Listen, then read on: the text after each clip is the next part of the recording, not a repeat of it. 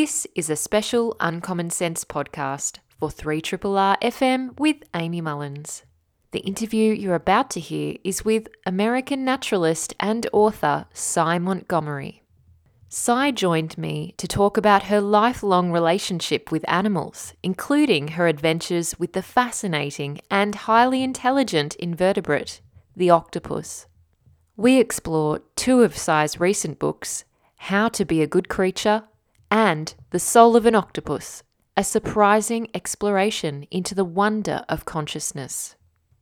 I'm so delighted to have with me on Skype the fantastic author and naturalist Sy Montgomery, who is the author of many, many books, as I mentioned, almost 30, I believe. And we're going to be focusing our attention on a couple which I think bring to life Sy's amazing life um, and her insights into the different creatures that she's encountered and observed up close through her work. And these two books that we're going to be looking at and chatting with Sy about are How to Be a Good Creature and also The Soul of an Octopus. And they are um, some of Sy's most recent works. But of course, as I mentioned, there are so many others and they are also very well known and, and very well received. So if you are um, interested in the things we're picking up, there's uh, many different elements to explore in Sy's work. I welcome Sy now, who's joining us via Skype from New Hampshire in America. Hi there, Sy.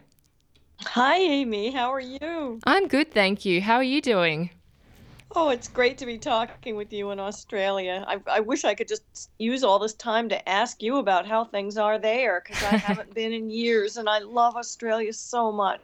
That's really lovely to hear. And I do, I was reading your book, How to Be a Good Creature, and uh, I loved your chapter on emus and your time in Australia. When was that? When was your last trip to Australia as well? Was that the same trip?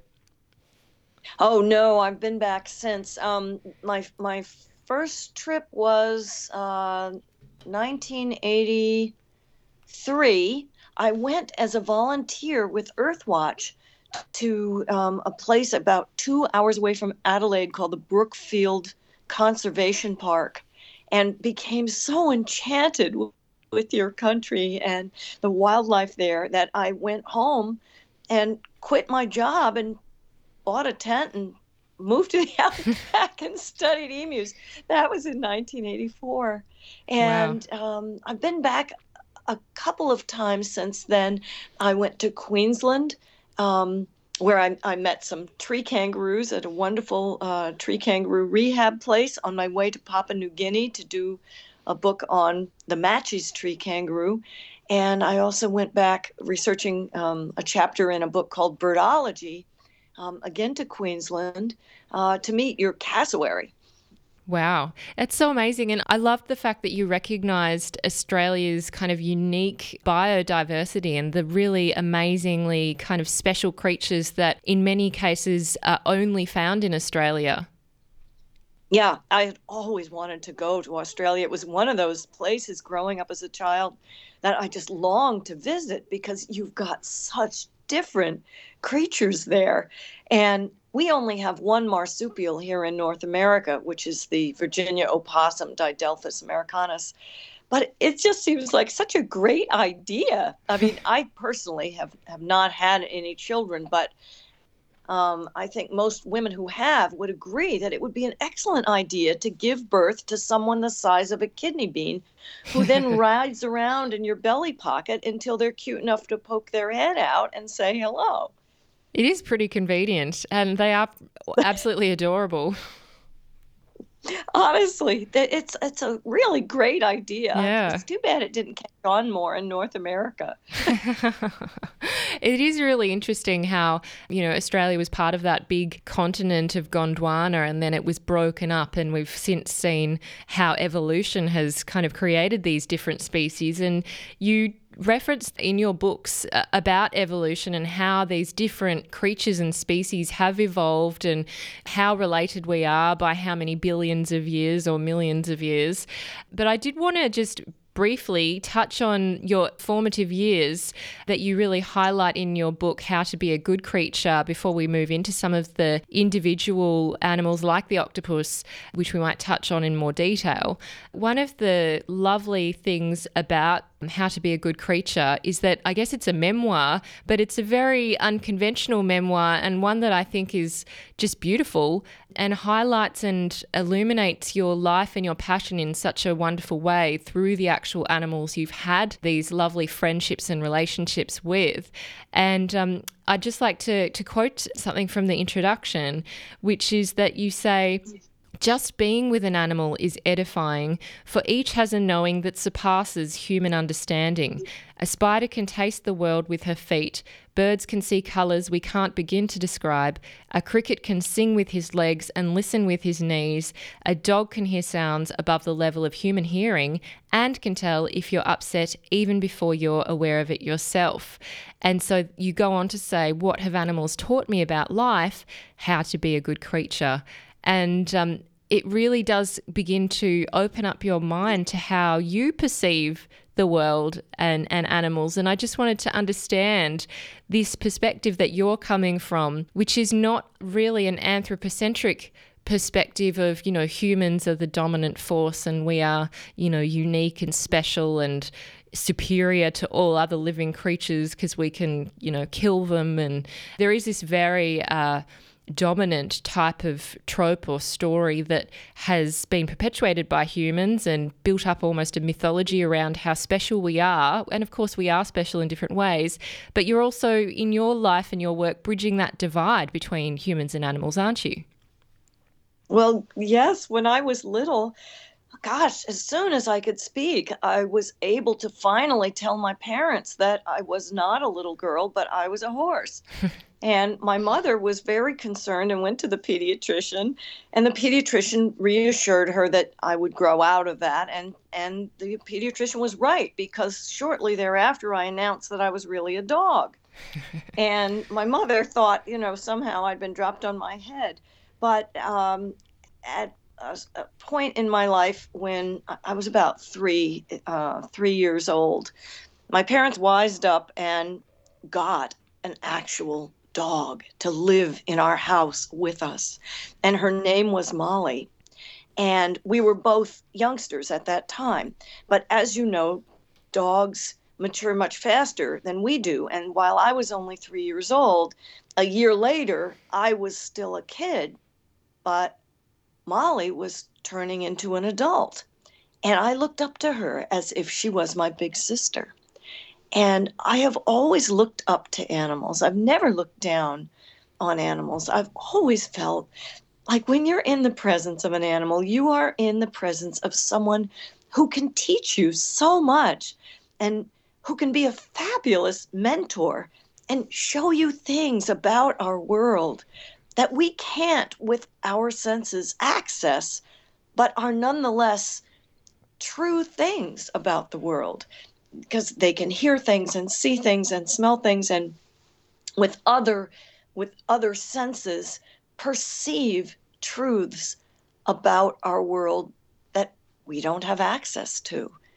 But we do if we hang out with these animals. And my dream was always to hang out with molly and have her teach me all the secrets of the wild animals that she could smell and see and hear, but I could not. And although she died before I was out of high school, I did go on and make my career essentially following in my older sister's footsteps or paw prints. And that's what I do in all of my books. Mm. And it's so interesting that this was such an early experience for you before you could even speak your your own language that you had this unspoken connection, I guess a mental connection and a sensory connection with animals. And I was yeah, in, I think yeah. most children do. Yeah. Though, don't you think? I mean, a, a lot of children, children's dreams are full of animals. Children instantly will reach for and speak to animals. Children also recognized long before it was recognized by scientists that animals are individuals. We used to scientists were not even supposed to name their study animals, but gave them numbers. And Jane Goodall in 1960 got in big trouble. Nobody wanted to publish her super important papers about tool use in chimpanzees because she named each individual chimp instead of numbering them as if they were they were interchangeable. But children know this. And I think that it comes from being a species that until very recently, we're all hunter gatherers. And if you did not pay attention to animals and to the rest of the natural world, you were you were toast. That was the mm. end of mm. you. And I think it's unfortunate that in in our society, a lot of people squelch that natural knowledge and affinity that children have for our fellow creatures. I, I think if children ran the world and adults didn't come mess it up, I don't think so many of us would be eating animals and destroying their habitats, and we wouldn't have COVID 19. Mm. Well, you referenced there my interview from last week, which was with David Quammen, and we were talking exactly about that, which is a humans' interference with wild animals and their habitats, and and how that leads to zoonotic spillovers, which are obviously very disturbing you raised there such a really fascinating point, and it did make me reflect on my childhood, which I actually hadn't really done.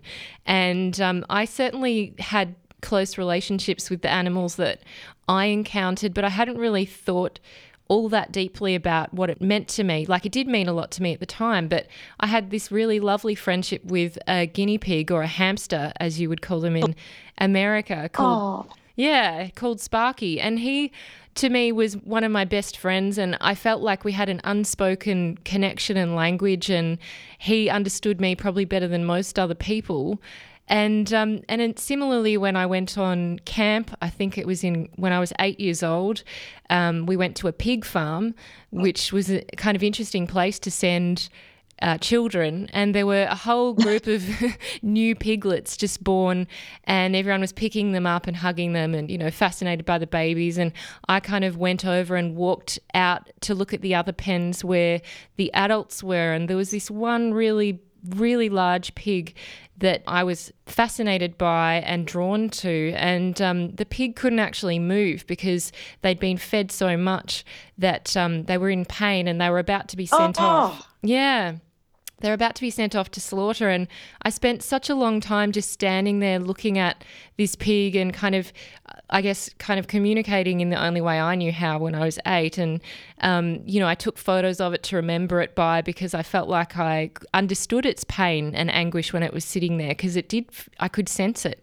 And um, from that very moment, that made me vegetarian. So, yay, good for you. Well, that's yeah. why you're so good looking um, and strong and healthy. Hopefully. And, right now we're actually in america um, a lot of the slaughterhouses and meat packing plants and stuff because of covid-19 yeah. um, are closing down and there's a meat shortage and i feel like oh. come on over and come to the to the vegetarian over, side yeah. we'll show you some delicious things we'd love to share with you come over to the light yeah right. i'm really proud because um yeah I, I, think it's very easy to have a balanced diet if you're if you have the information available to you about how to do that as a vegetarian. So, um, yeah, it's lovely to see, and and that was something that I felt I didn't really have to question or think about. I just changed my behavior and and I felt like that empathetic emotional connection that I as a child had was strong. And I wondered whether you when you've been encountering these animals particularly when you mentioned there you're really one of your closest friends in life was Christopher Hogwood one of your pigs and he just sounded so amazing. And I wondered about that unspoken connection that you had and the understanding you had about the different kind of noises that he would make to to greet different people Yes. Oh gosh, Amy, you would have loved him, and. I think he would have loved you. yeah, he had um, special greetings for special people. He had a deep grunt for my husband Howard. Um, he had a special grunt for the little girls who lived next door. He had one friend who she died at age 14. Her name was Kelly, and she had a, a brain tumor. And even as she was very sick and going through chemo, her parents would bring this this thin frail, ill little girl over to my 750 pound pig, whose head alone probably weighed a 100 pounds, with his sharp tusks, and be absolutely certain that she would be treated with great tenderness. And he had a special, very gentle grunt for her. And he was super strong. I mean, if he felt like it, he'd just knock over the entire woodpile by touching it with his nose. Hmm. He went over to to the house and touched one of the clapboards with his nose and it flew off. You know, he was super, super strong. But he never hurt any of the children that he was friends with. We had friends in wheelchairs, and you could see how to a, a pig it might seem very amusing to knock over the wheelchair and watch the person spill out and all that kind of stuff. But no, he understood that the person in the wheelchair doesn't want that. Mm. And although he knocked over the woodpile, which annoyed us, he, he knew that a person in a wheelchair is different from watching, you know, the delight of all those logs going everywhere. And he was super gentle with with everyone. Actually, he was wonderful. And there was one guy who was like his super special friend, our friend Ray. Um, Ray weighed 300 pounds, and he only came over a couple of, of times in the course of several years. But Christopher Hogwood remembered him, and I think he felt like, man, this guy knows where the food is. He's my special friend. And he gave Ray these incredibly appreciative deep grunts that he gave to absolutely no one else. And Howard and I were astonished that he remembered what Ray looked like. Because, you know, he would come over and then you wouldn't see him for years, and there he would be again, and he'd give him that special grunt. But they know individual people and they know who their who their friends are.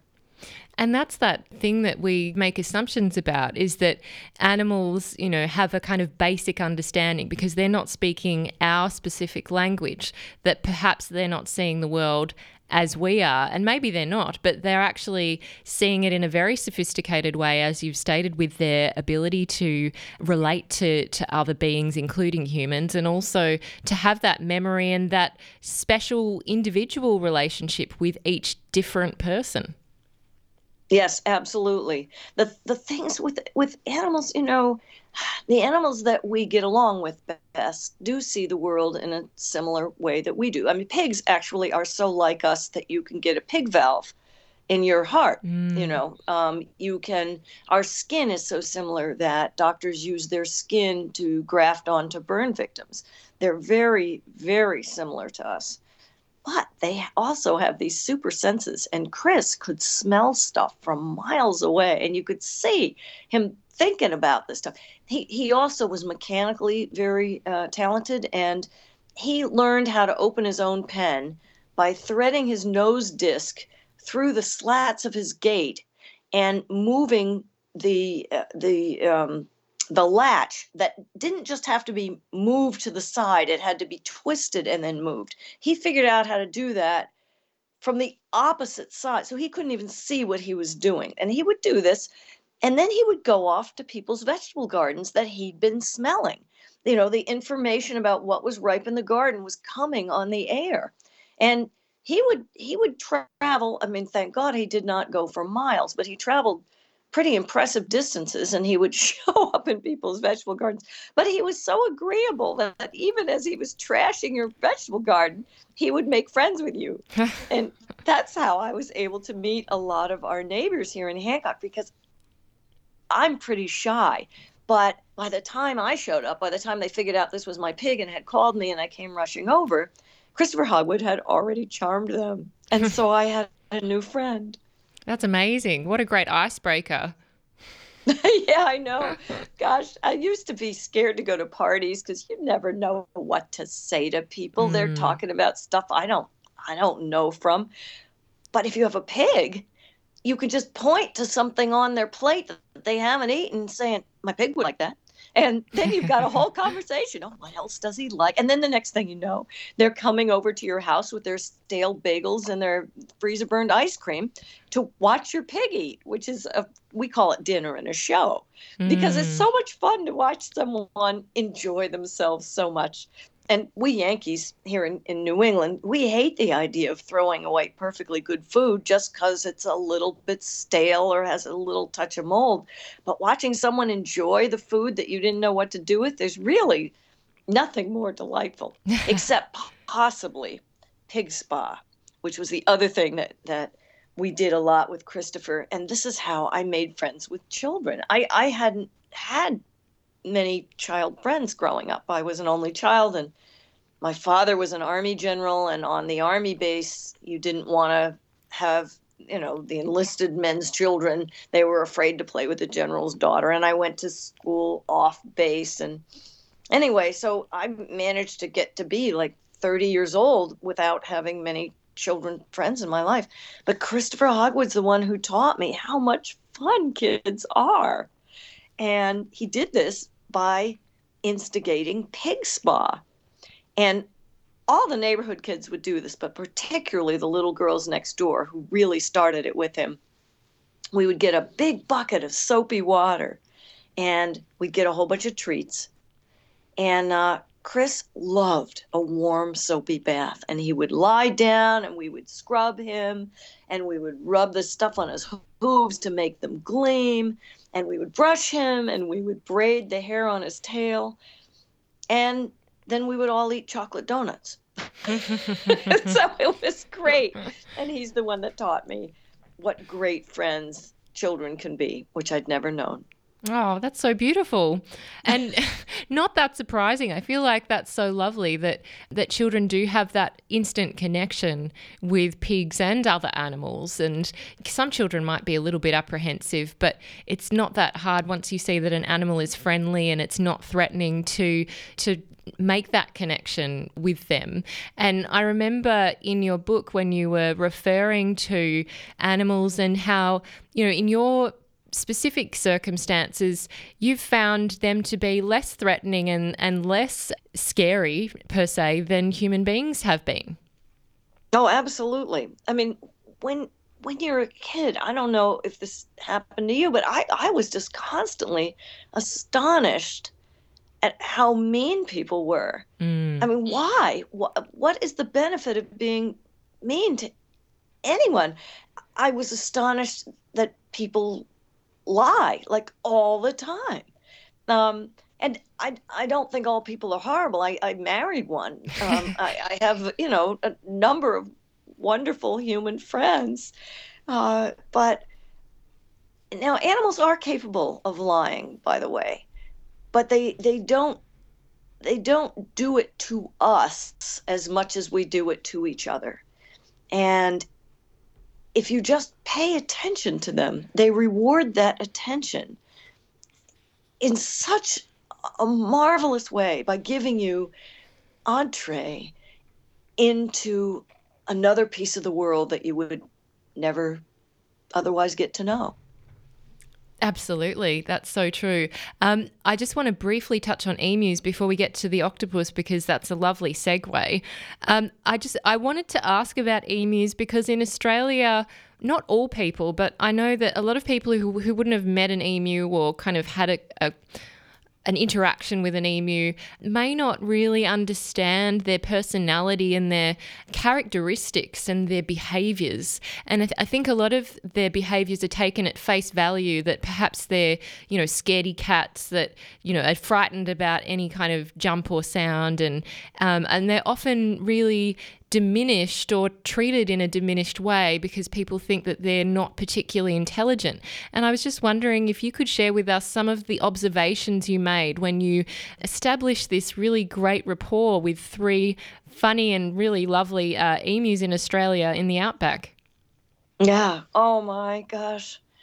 Well, I remember the first sight I, I ever caught of them at, at, at close range. I was um, I was working at Brookfield Conservation Park. I had had gone there just so drawn to want to be in Australia with these. I hadn't decided what to to study yet, and so I was helping a graduate student. Um, she was in another part of the park, and I was in this part, and I was um, harvesting some plants for um, a nitrogen study. And suddenly, for some reason, I looked up and these three birds, taller than a man, were walking right by me. I couldn't believe it. If I had, if an angel had appeared in front of me at that moment, I couldn't have been more astonished or delighted. Um, they were curious. They were curious about me. And that's a mark of intelligence. Mm. And everything about them seemed so unlikely. I mean, we, we do not have any ratite birds here in the United States, um, flightless birds. I mean, the idea of birds with little eight-inch wing stumps that hang like a comical afterthought off of their haystack-looking bodies. The feathers on an emu look unlike the feathers that you see on any birds in the in the states everything about them was alien and exciting and so I thought, wow, you know, I, I, would love to study these guys. But I didn't think I'd actually be able to follow them around. But I could. And the reason I could was that I let them see me rather than try to sneak after them. I mean, their eyesight is like the average bird's eyesight's more than 40 times better than ours. You, you can't sneak up on them you have to let them know that there you are and that you're harmless. And very quickly they learned that I was harmless and let me walk with them almost like, I mean, without social distance. um, and it was marvelous. And I would just stroll over the outback with these emus watching every single thing they did. And everything was a revelation. But one of the um, the funnest, coolest things I saw was their sense of humor. One day, they came up by Dean Newell's house, who was the park ranger, and he had a dog out on a chain. Well, these emus knew about that chain, knew about that dog, knew how long the chain was, and they they ran up in front of the dog, knowing that the dog was going to rush out hit the you know the end of the chain, sputter, barking, desperate to get to them, and they just did this like head neck dance. They kicked up their feet and they they moved their little wing stumps forward and they threw their necks back and the dog was going ballistic and they were they thought this was hilarious. They did this for a while and then they just calmly strolled away and sat down and preened themselves the same way that you would like rub your fingernails on your vest and blow on them or something to uh, wasn't that a pretty funny joke we we pulled on that guy anyway that that, that was so funny because it was so similar to what a human would find hilarious mm. and they they let me see that um, I, I went into this study not knowing any of the ideas that, that people had about emus. I didn't know I was going to study them. I went in as a blank slate, you know? Yeah. And um, that, interestingly, I mean, I'm not going to compare myself with the great Jane Goodall, but that is how Jane Goodall went into the field studying chimpanzees. She was not trained as a scientist, she'd been a secretary. You know, Dian Fossey, when she went to study the mountain gorillas, in Rwanda, she wasn't trained as a scientist, she was an occupational therapist. So sometimes just going in and letting the animal teach you, not what other people say about them, not what other scientists even have found out about them, but just let the animal be your teacher. There's this great saying that kind of runs my life, and it, it, you probably heard this before, but it goes uh, when the student is ready, the teacher will appear. And yeah. for me, the teacher sometimes has two legs, but sometimes has four or six or eight or or none. Mm, that's so true. I, I, think that's like the case with animals and just anything in life is that you have to be ready and then you you learn those lessons and the possibilities that are opened up with an interaction or an experience.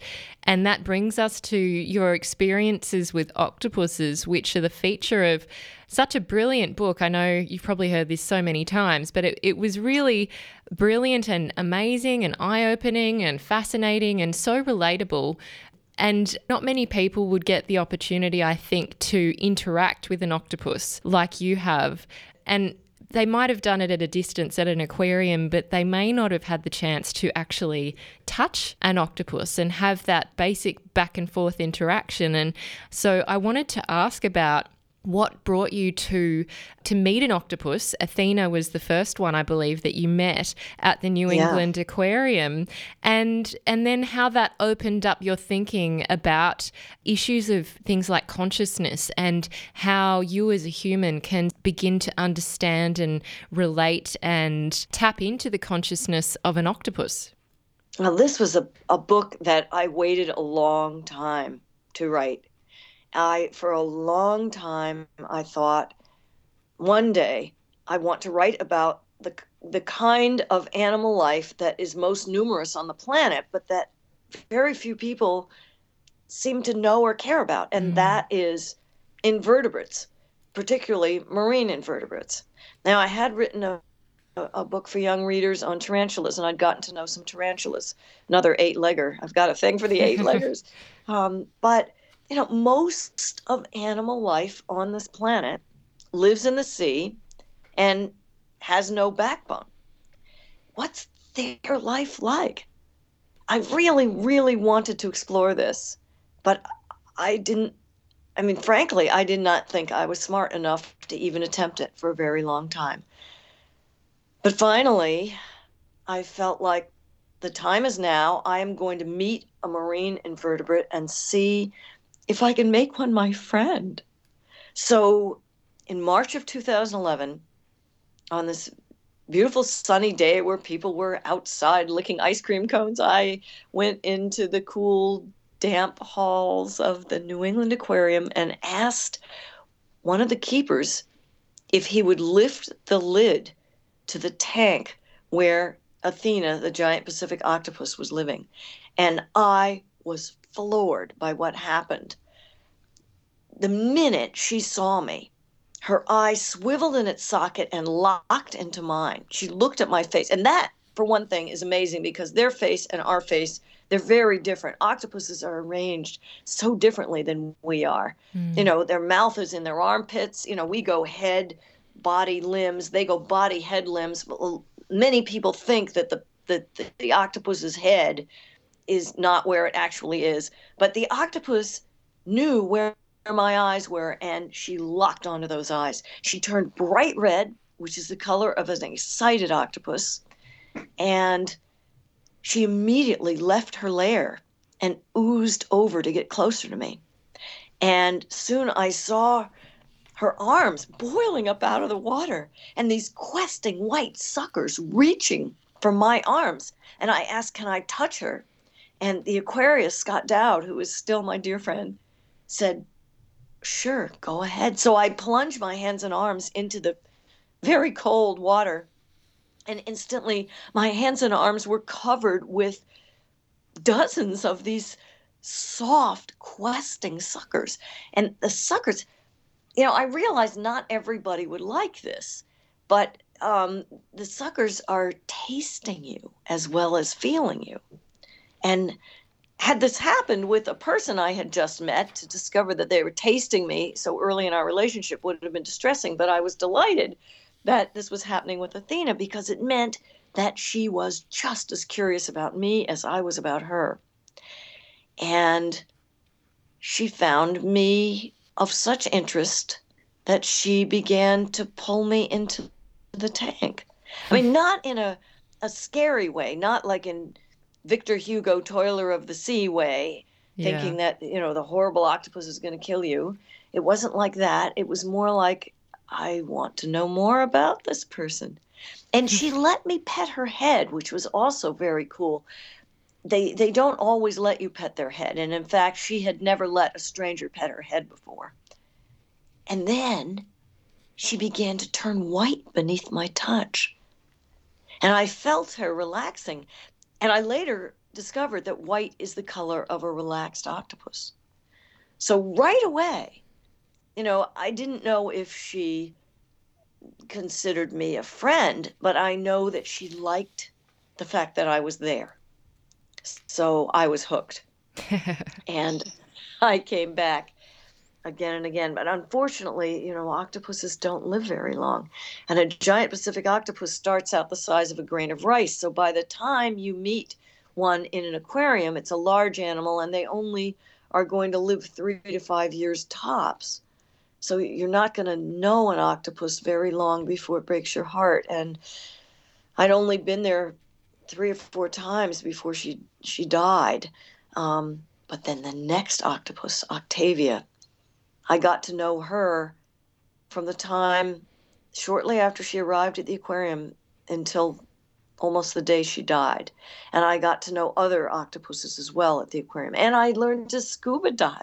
So I got to meet wild octopuses. And boy, Australia has so much going for it. You, of course, have not only do you have the the blue ring the, the blue ringed octopus, which we should warn people not to touch yeah. because they're very very venomous, and they they can kill you without even trying. I mean, your first symptom is that you're dead a lot of times, and there's no anti venom for them. Um, but you also have an incredible place called Octopolis, where a whole bunch of octopus tetricus called the gloomy octopus hang out, and this is extensively studied in one day. Oh my gosh. When this COVID 19 thing goes away, I want to get on a plane and come and, and dive Octopolis and, and learn more from the people who've been studying the animals there. But, you know, even though that's a different octopus species, octopus everywhere are super intelligent. And one of the ways they show their intelligence is that they love to play with objects, they love to explore objects.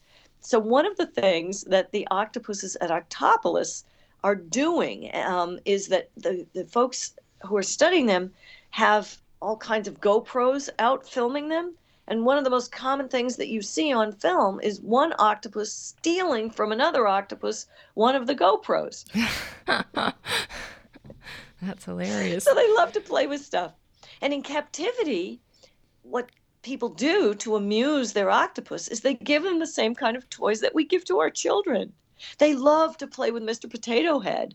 They love to play with Legos. Mm. They they love to snake their arms into little tubes. They love unscrew jars and sometimes will screw the lid back on just to amuse themselves. That's so amazing. And you bring out there so many features of the octopus. And um, I'd love to pick up on the fact that, as you say, octopuses are individuals with different personalities. And as you also say, octopuses realize that humans are individuals too, and that they like some people and then they dislike others, and they behave differently based on that relationship of like, dislike, trust, distrust. Yes, it's so amazing. This this was first demonstrated scientifically at the Seattle Aquarium, in which they took two groups of volunteers identically dressed and the the um, octopuses would be exposed to one group of volunteers, and um, those people would give the octopus a delicious fish, and then the octopus would meet another group of volunteers, and those people would touch the octopus with a bristly stick, which they don't like. And very quickly, the octopuses learn just looking up through the water without even tasting the people. Even if you left your tasty fish at home, the octopus would look up at the water and come toward you. Oh, here's my friend this is, the, you know, somebody who's done something fun and nice with me. They would look at the people who had touched with the bristly stick, even if the bristly stick had been left at home. They'd look at that person and they would jet away from them. Oh, I'm getting the heck out of here. They would often make an eye bar to disguise their eye, which is what they do to protect themselves from um, like evil predators or someone who's going to do something bad. The eye bar makes their eye look bigger and they look like a bigger animal. And many of them would also take their funnel and blast freezing cold salt water into the faces of the people who had touched them with that nasty bristly stick. That's so wonderful. And uh, I know that even your friend got a blast of that water in her face. Oh yeah, yeah, yeah. And some, you know, sometimes they blast it in your face the same way a, a little boy will splash you with water in the swimming pool. Sometimes mm. they'll do it to mm. play, um, and they do use their jet uh, to to play with toys. Sometimes they amuse themselves by blasting like a, a floating object with their jet and and cause the floating object to um, travel along the trajectory that the filter is is sending the water in a stream. It's almost like bouncing the ball, and then they'll blast it again, and it'll come back, and they'll blast it again, and it'll come back. Um, sometimes they'll blast butterflies. Um, they'll look up through. They don't want to eat the butterfly. They don't eat butterflies, but they'll look up through the water, see a butterfly, and just blast it with water to see what it'll do. And the butterfly flies off frightened. It's just like you know little boys that that that run after pigeons in the park to make them fly. Um, they're they're really it's so amazing that here's somebody separated from us by half a billion years of evolution, and and yet they often like the same kinds of things that we do, even though they can taste with their skin and they've got blue blood and they have three hearts and their their brain is a ring around their throat. They still can be friends with us because we have something to offer them, and that is that we both like to play. Mm. Yeah, and uh, when you were talking about that touch between yourself and Athena, and then of course you did have those subsequent interactions with Octavia, you talk about and, and theorize around the idea of them being able to sense our neurotransmitters and the chemicals and contents of our blood. And that's another way that they interact and assess us. Yeah, I I don't think anyone has done any scientific testing of, of that idea, but it does make sense. Um, their chemoreception abilities are fantastic. They can taste with all of their skin, including like their eyelids, but that sense of taste of chemoreception is most exquisitely developed in the suckers. And they spent a lot of time exploring the inside of my arms. And as you know from well, from kangaroos licking the the inside of their arms, which they do to cool off, that there's a lot of blood vessels close to the surface there, mm. and along our wrists too, as as you know. And the octopuses that I knew very much liked that, and I wondered, could they taste beneath my skin to taste my blood? I first got that idea after one time I, I stubbed my toe on my way up the little um, step ladder that we used to stand on to lean over the octopus tank. And it hurt. And when you're in pain, your neurotransmitters change. You're you're flooded with essentially the pain that, that you feel. It's it can be measured in your blood. And boy, was she interested in me then. That was that was really pretty fascinating. And another instance, too, made me wonder about this. My friend Anna, um, who was this wonderful teenager, and she loved octopus. She was a volunteer at the aquarium. She was on a lot of different medicines. She had Asperger's and she had all kinds of little physical problems. And one day, Kali, who was a totally sweet octopus, bit her. Mm. And we were floored. She didn't envenomate her. She purposely did not envenomate her, and it wasn't a bad bite. It was like a parakeet biting you. But still, I mean, oh my gosh, what happened? Well, what had happened? I wondered, like, what what was different about Anna today that wasn't true the week before and the week before and the week before, all this other times that Kali had not bitten her and had no interest in biting her. Well, she had just had a major change in medicine. And I wonder if Kali thought that she could taste, she tasted funny mm. and wanted to explore that a little more with her beak. That's so, so interesting and fascinating. And it raises that point where, of course, there are scientists studying octopuses, but there are so many things that are yet to be fully explored and understood. And um, one of the areas that I'd also like to touch on is this kind of immeasurable or and not to discount it, I actually think it's probably more important in a way the qualitative type of research that you can do as you do by observing and interacting with an octopus, like Octavia, which you write about. And and you write that even when you had to head over to a conference one week, so you didn't get to see Octavia, the response that you got from her when you returned was so enthusiastic that there seemed to be this budding and building friendship and relationship between you two. Yeah, and I was shocked. I did not expect that. I mean, I, I it was she showing me this. It wasn't me projecting my hopes or beliefs onto her. I was stunned. Mm. And one of my dear friends, Wilson Menashi, who was a, an engineer, he was a um, he had many patents to his name, and he was always saying, "Hey, you know, don't overthink this." And um, he he wasn't an oovy groovy kind of guy, you know. and uh, he was floored at some of the stuff that he saw happen not projecting onto the octopus things that we believed or hoped, but the octopus was revealing to us things we did not expect. Yeah, exactly.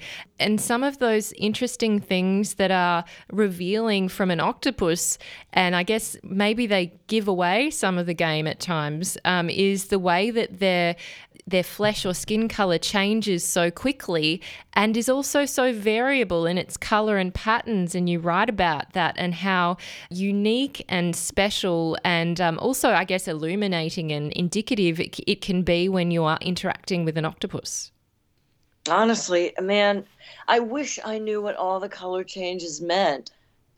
It's amazing to watch this stuff.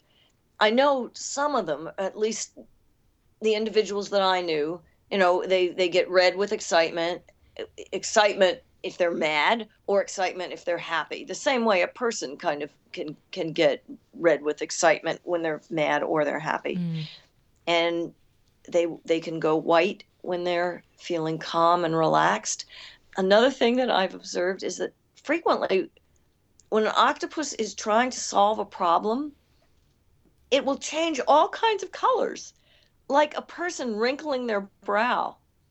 And I, I wonder if by engaging their chromatophores in that way, you know, why we wrinkle our brows is that it actually changes the blood flow to our brains.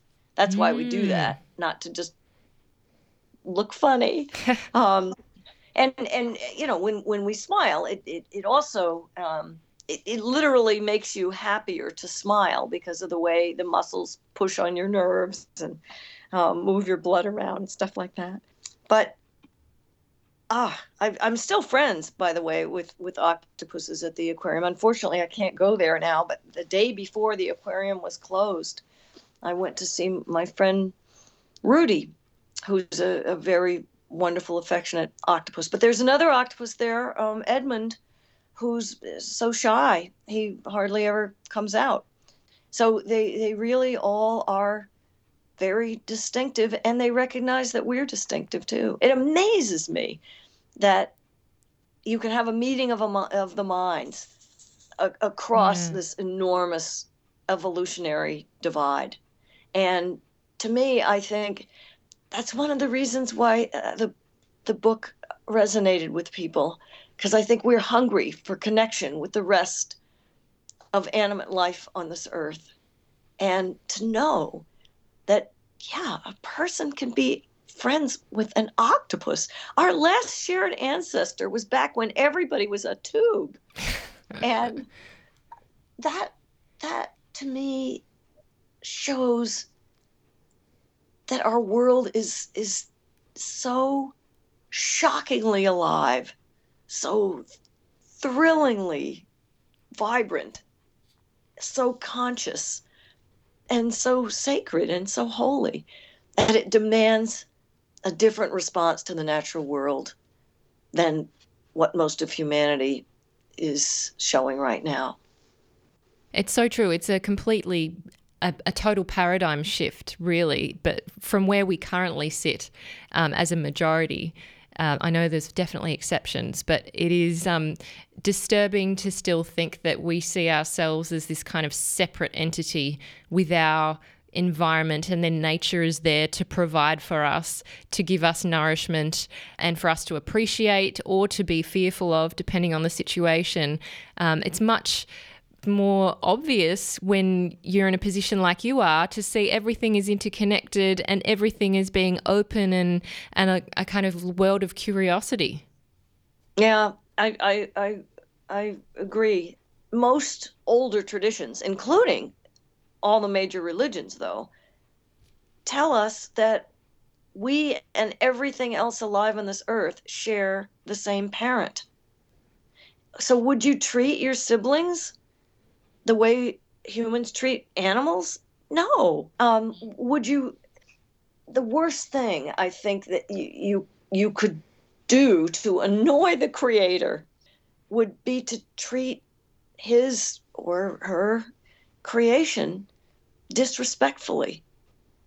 Um, instead, it's it's much better to be embedded in a family in in which you respect and really reverence everybody else on the planet and we feel more at home here.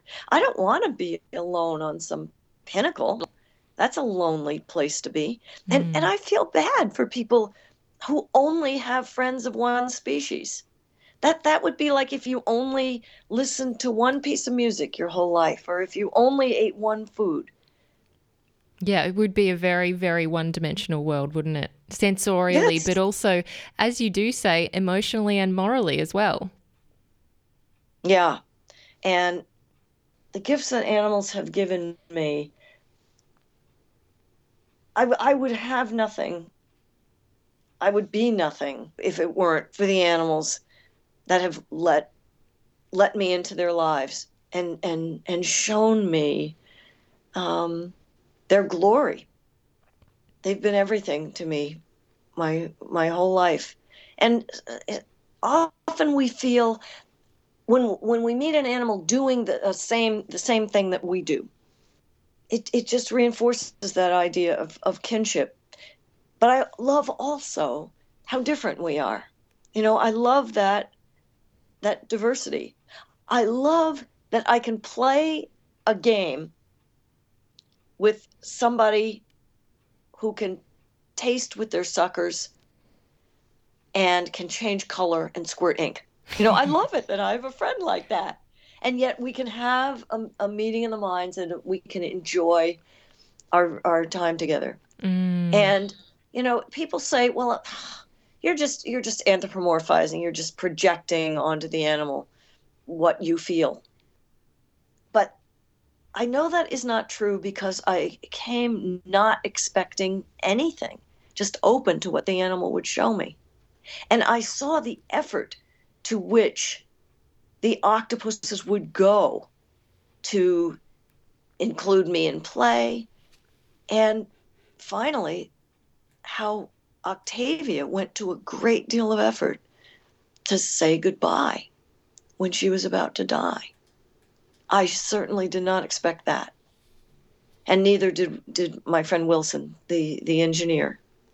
But when she was old and sick, and we knew that her life would soon be over, uh, the aquarist, Bill Murphy, moved her from her exhibit to a, a, darker, calmer place that was more like the darkness of the den where an octopus would hole up for the last weeks and days of his or her life.